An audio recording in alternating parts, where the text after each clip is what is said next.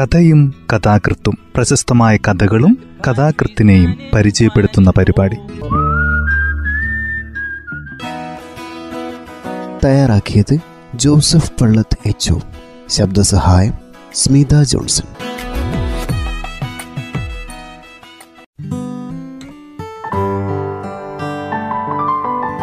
കഥയും കഥാകൃത്തും എന്ന ഈ പരിപാടിയിൽ ഇന്ന് യു കെ കുമാരന്റെ അവർ ഇവിടെയുണ്ട് എന്ന ചെറുകഥയാണ് പരിചയപ്പെടുത്തുന്നത്. കഥ ഇങ്ങനെ ആരംഭിക്കുന്നു.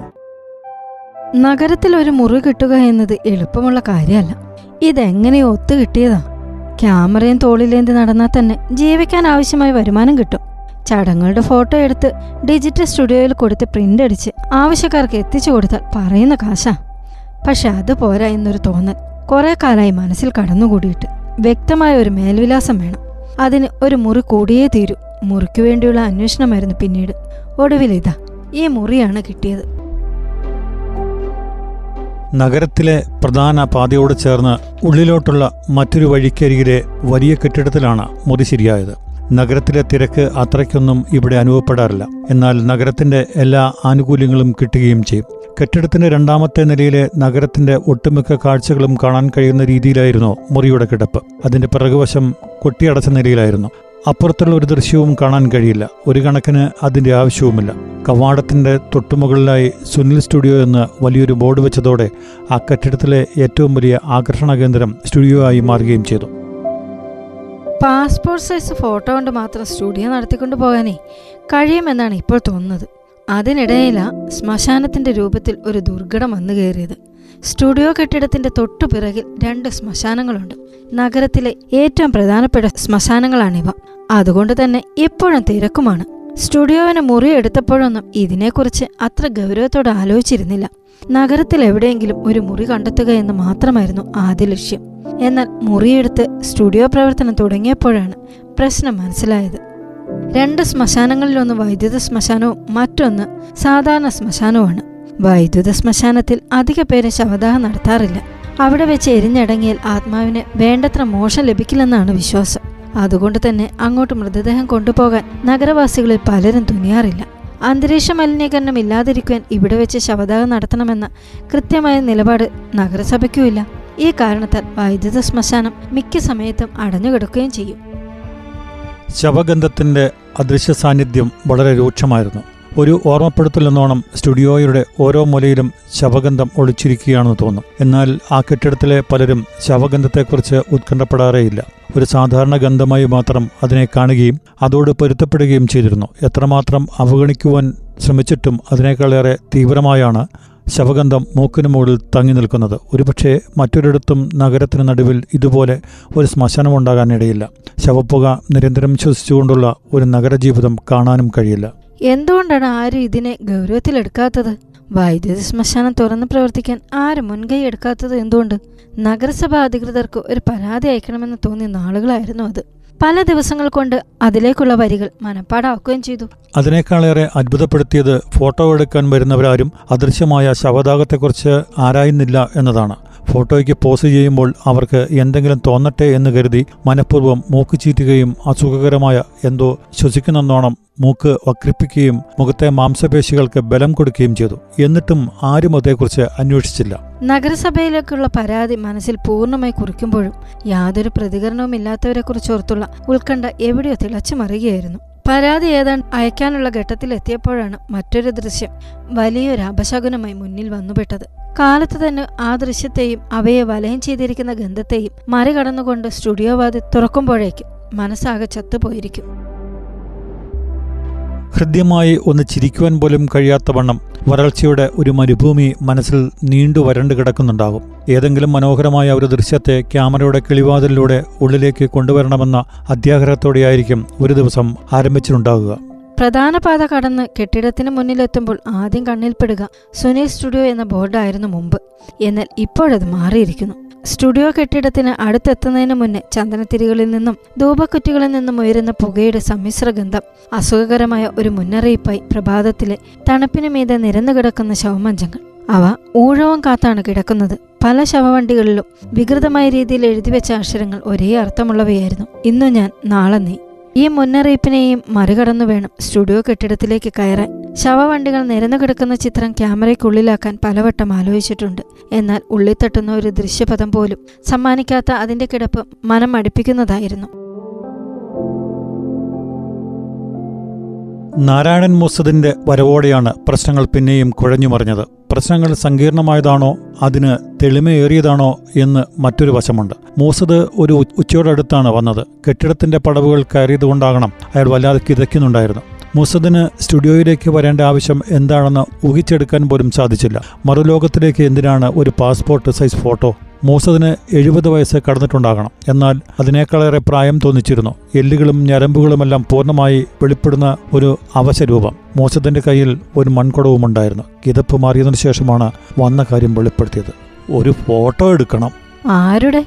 എന്റേത് തന്നെ. പാസ്പോർട്ട് സൈസ് ഫോട്ടോ ആണോ?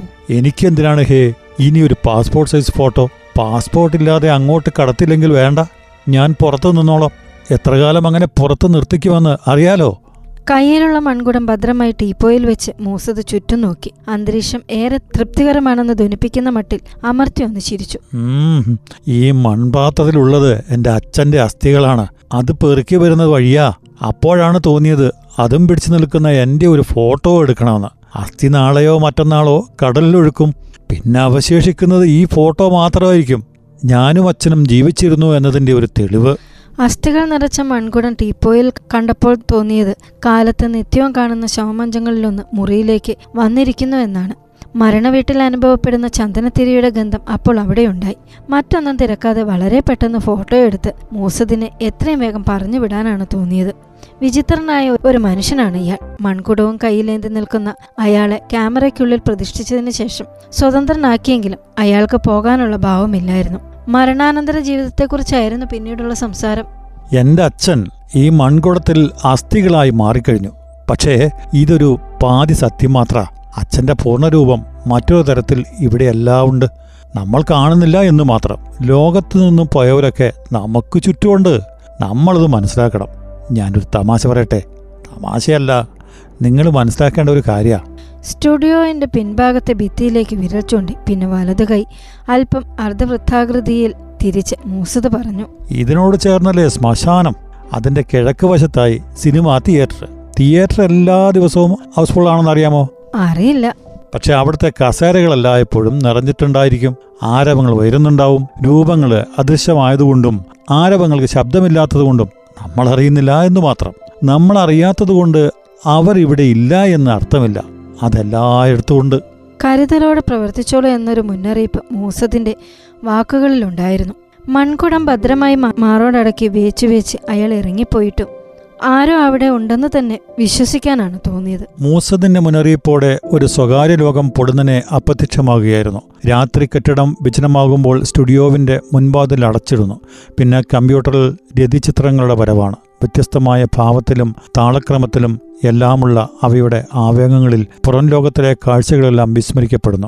അന്നേരമാണ് വാതിലിൽ മുട്ടുകൾക്ക് രാത്രി ഭക്ഷണവുമായി വരുന്ന പയ്യന്റെ സ്ത്രൈണഭാവങ്ങളിൽ സ്പർശിച്ചു നിൽക്കെ കിതപ്പടങ്ങിയ നഗരത്തിനു മേലെ കിതപ്പുകളുടെ മറ്റൊരു കാറ്റ് വീശിയടിച്ചുകൊണ്ടിരുന്നു അസ്ഥികൾ നിറച്ച മൺകുടം ടീപ്പോയിൽ ഇല്ലായിരുന്നുവെങ്കിലും അവിടെ ഉണ്ടെന്ന് പലപ്പോഴും തോന്നിപ്പോകുന്നു. മൺകുടം വെച്ച നേരെ ഒരു അടയാളം അടയാളത്തിൽ നിന്ന് മൃതികളുടെ കവാടം കടന്ന് ആരെല്ലാമോ പുറത്തു വരുന്നു?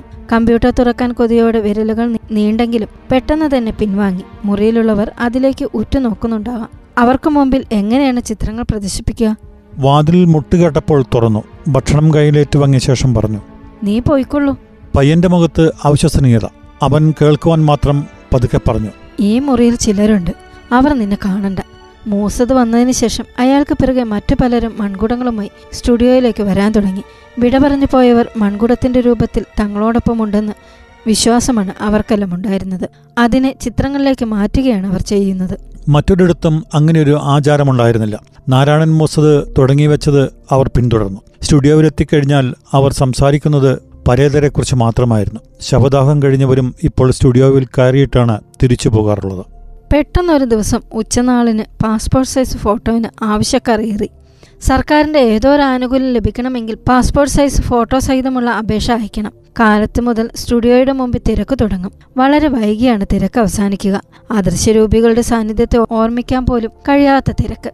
ഫോട്ടോ എടുത്തു കഴിഞ്ഞാൽ മണിക്കൂറിനുള്ളിൽ. മുമ്പ് പ്രിന്റ് എടുക്കുമായിരുന്നു. ആവശ്യക്കാർ ഏറിയതോടെ പ്രിന്റ് കൊടുക്കുന്നത് പിറ്റേന്ന് കാലത്തേക്ക് മാറ്റിവെച്ചു. രാത്രി തന്നെ പ്രിന്റുകൾ എടുത്ത് കവറിലാക്കും. കാലത്ത് മുതൽ കൊടുത്തു തുടങ്ങും. അന്ന് ആദ്യമായി ഫോട്ടോ വാങ്ങാൻ എത്തിയത് ഒരു ചെറുപ്പക്കാരനായിരുന്നു. കവർ വളരെ കൗതുകത്തോടെ തുറന്നു. ഫോട്ടോ കയ്യിലെടുത്ത് ഉടനെ അവിശ്വസനീയതയോടെ ചുറ്റും നോക്കി. അവന്റെ മുഖത്ത് പരിഭ്രമം കാണാമായിരുന്നു. എന്താണ് പറ്റിയത്? ഒരു പക്ഷേ ഫോട്ടോ പ്രതീക്ഷിച്ചത്ര നന്നായിരിക്കില്ല. അല്ലെങ്കിൽ ഫോട്ടോ മാറിപ്പോയിട്ടുണ്ടാവണം. അങ്ങനെ വരാനിടയില്ല. വളരെ സൂക്ഷ്മതയോടെയാ ഫോട്ടോയിന് നമ്പർ ഇട്ട് കവറിലാക്കുന്നത്. എന്തു പറ്റി? ഇത് എന്റെ അച്ഛന്റെ പടാ. ഒരു രഹസ്യം പറയുന്ന മട്ടിലാവൻ പറഞ്ഞത് അച്ഛന്റെ പടോ? അതെ ഞാൻ കൊച്ചു കുഞ്ഞായിരുന്നപ്പോൾ മരിച്ചുപോയതാ അച്ഛൻ. ഇപ്പോഴാണ് ഒരു നല്ല പടം കാണുന്നത്. ഇതെങ്ങനെ ഇവിടെ വന്നു? ഇതെങ്ങനെയാണ് എടുത്തത്? യുവാവിന്റെ കയ്യിലുള്ള പടം വാങ്ങി പരിശോധിച്ചു നോക്കി. അതിന് ആ യുവാവിന്റെ നല്ല ഛായയുണ്ടായിരുന്നു. പക്ഷെ ഒരു മധ്യവയസ്കന്റെ പടമായിരുന്നു അത്. ഇരുപത് വർഷം മുമ്പ് മരിച്ചുപോയ ഒരാളുടെ ചിത്രം എന്താണ് സംഭവിച്ചത്? സ്റ്റുഡിയോയ്ക്കകത്തെ അദൃശ്യരൂപികൾ എല്ലാം കാണുന്നുണ്ടാകുമല്ലോ. ഒരുപക്ഷെ അവരായിരിക്കുമോ ഇത് ചെയ്തത്? പിന്നീട് ഫോട്ടോ വാങ്ങാൻ വന്നവരെല്ലാം ഫോട്ടോയിൽ നോക്കി അത്ഭുതപ്പെടുകയും ഇവയെല്ലാം തങ്ങളുടെ അമ്മയുടേതെന്നോ അച്ഛന്റെതെന്നോ വലിയേട്ടന്റെതെന്നോ പറഞ്ഞ് ഫോട്ടോകളെടുത്ത് സ്നേഹത്തോടെയോ ആദരവോടെയോ കണ്ണുകളോടൊപ്പം ചേർത്ത് വെക്കുകയും ചെയ്തു. തങ്ങളുടെ പ്രിയപ്പെട്ടവരുടെ പടങ്ങളായതുകൊണ്ട് മാത്രം അവർ ദേഷ്യത്തോടെ ഒന്നും പറഞ്ഞില്ല.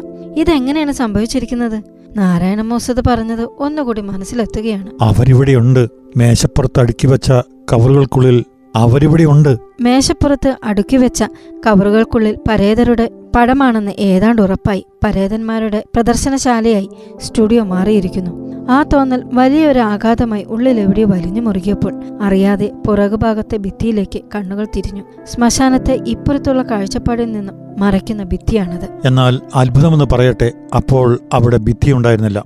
നോട്ടം നേരെ ചെന്നെത്തുന്നത് ശ്മശാനത്തിന്റെ വിസ്തൃതിയിലേക്കും അതിലെ ദൃശ്യതകളിലേക്കുമാണ്. അന്നേരം ചിതയൊന്നും എരിയുന്നുണ്ടായിരുന്നില്ല. അതും പതിവില്ലാത്തതാണ്.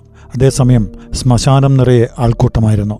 പോയ കാലത്തു നിന്ന് മടങ്ങി വന്നവരാണെന്ന് തോന്നിപ്പിക്കുന്ന വ്യത്യസ്ത വേഷവിധാനത്തോടും ശരീരഭാഷയോടും കൂടിയവർ ശ്മശാനത്തിൽ ഒരിടവും ബാക്കി വെക്കാത്ത വിധമാണ് അവർ ഒത്തുകൂടിയിരിക്കുന്നത്.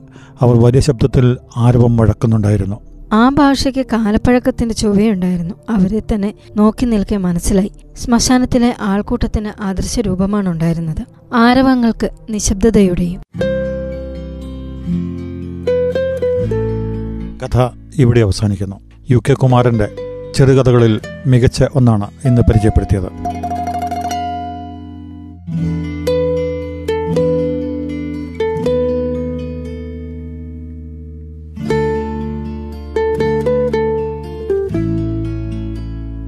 തയ്യാറാക്കിയത് ജോസഫ് പള്ളത്ത് എച്ച് ശബ്ദസഹായം സ്മിത ജോൺസൺ.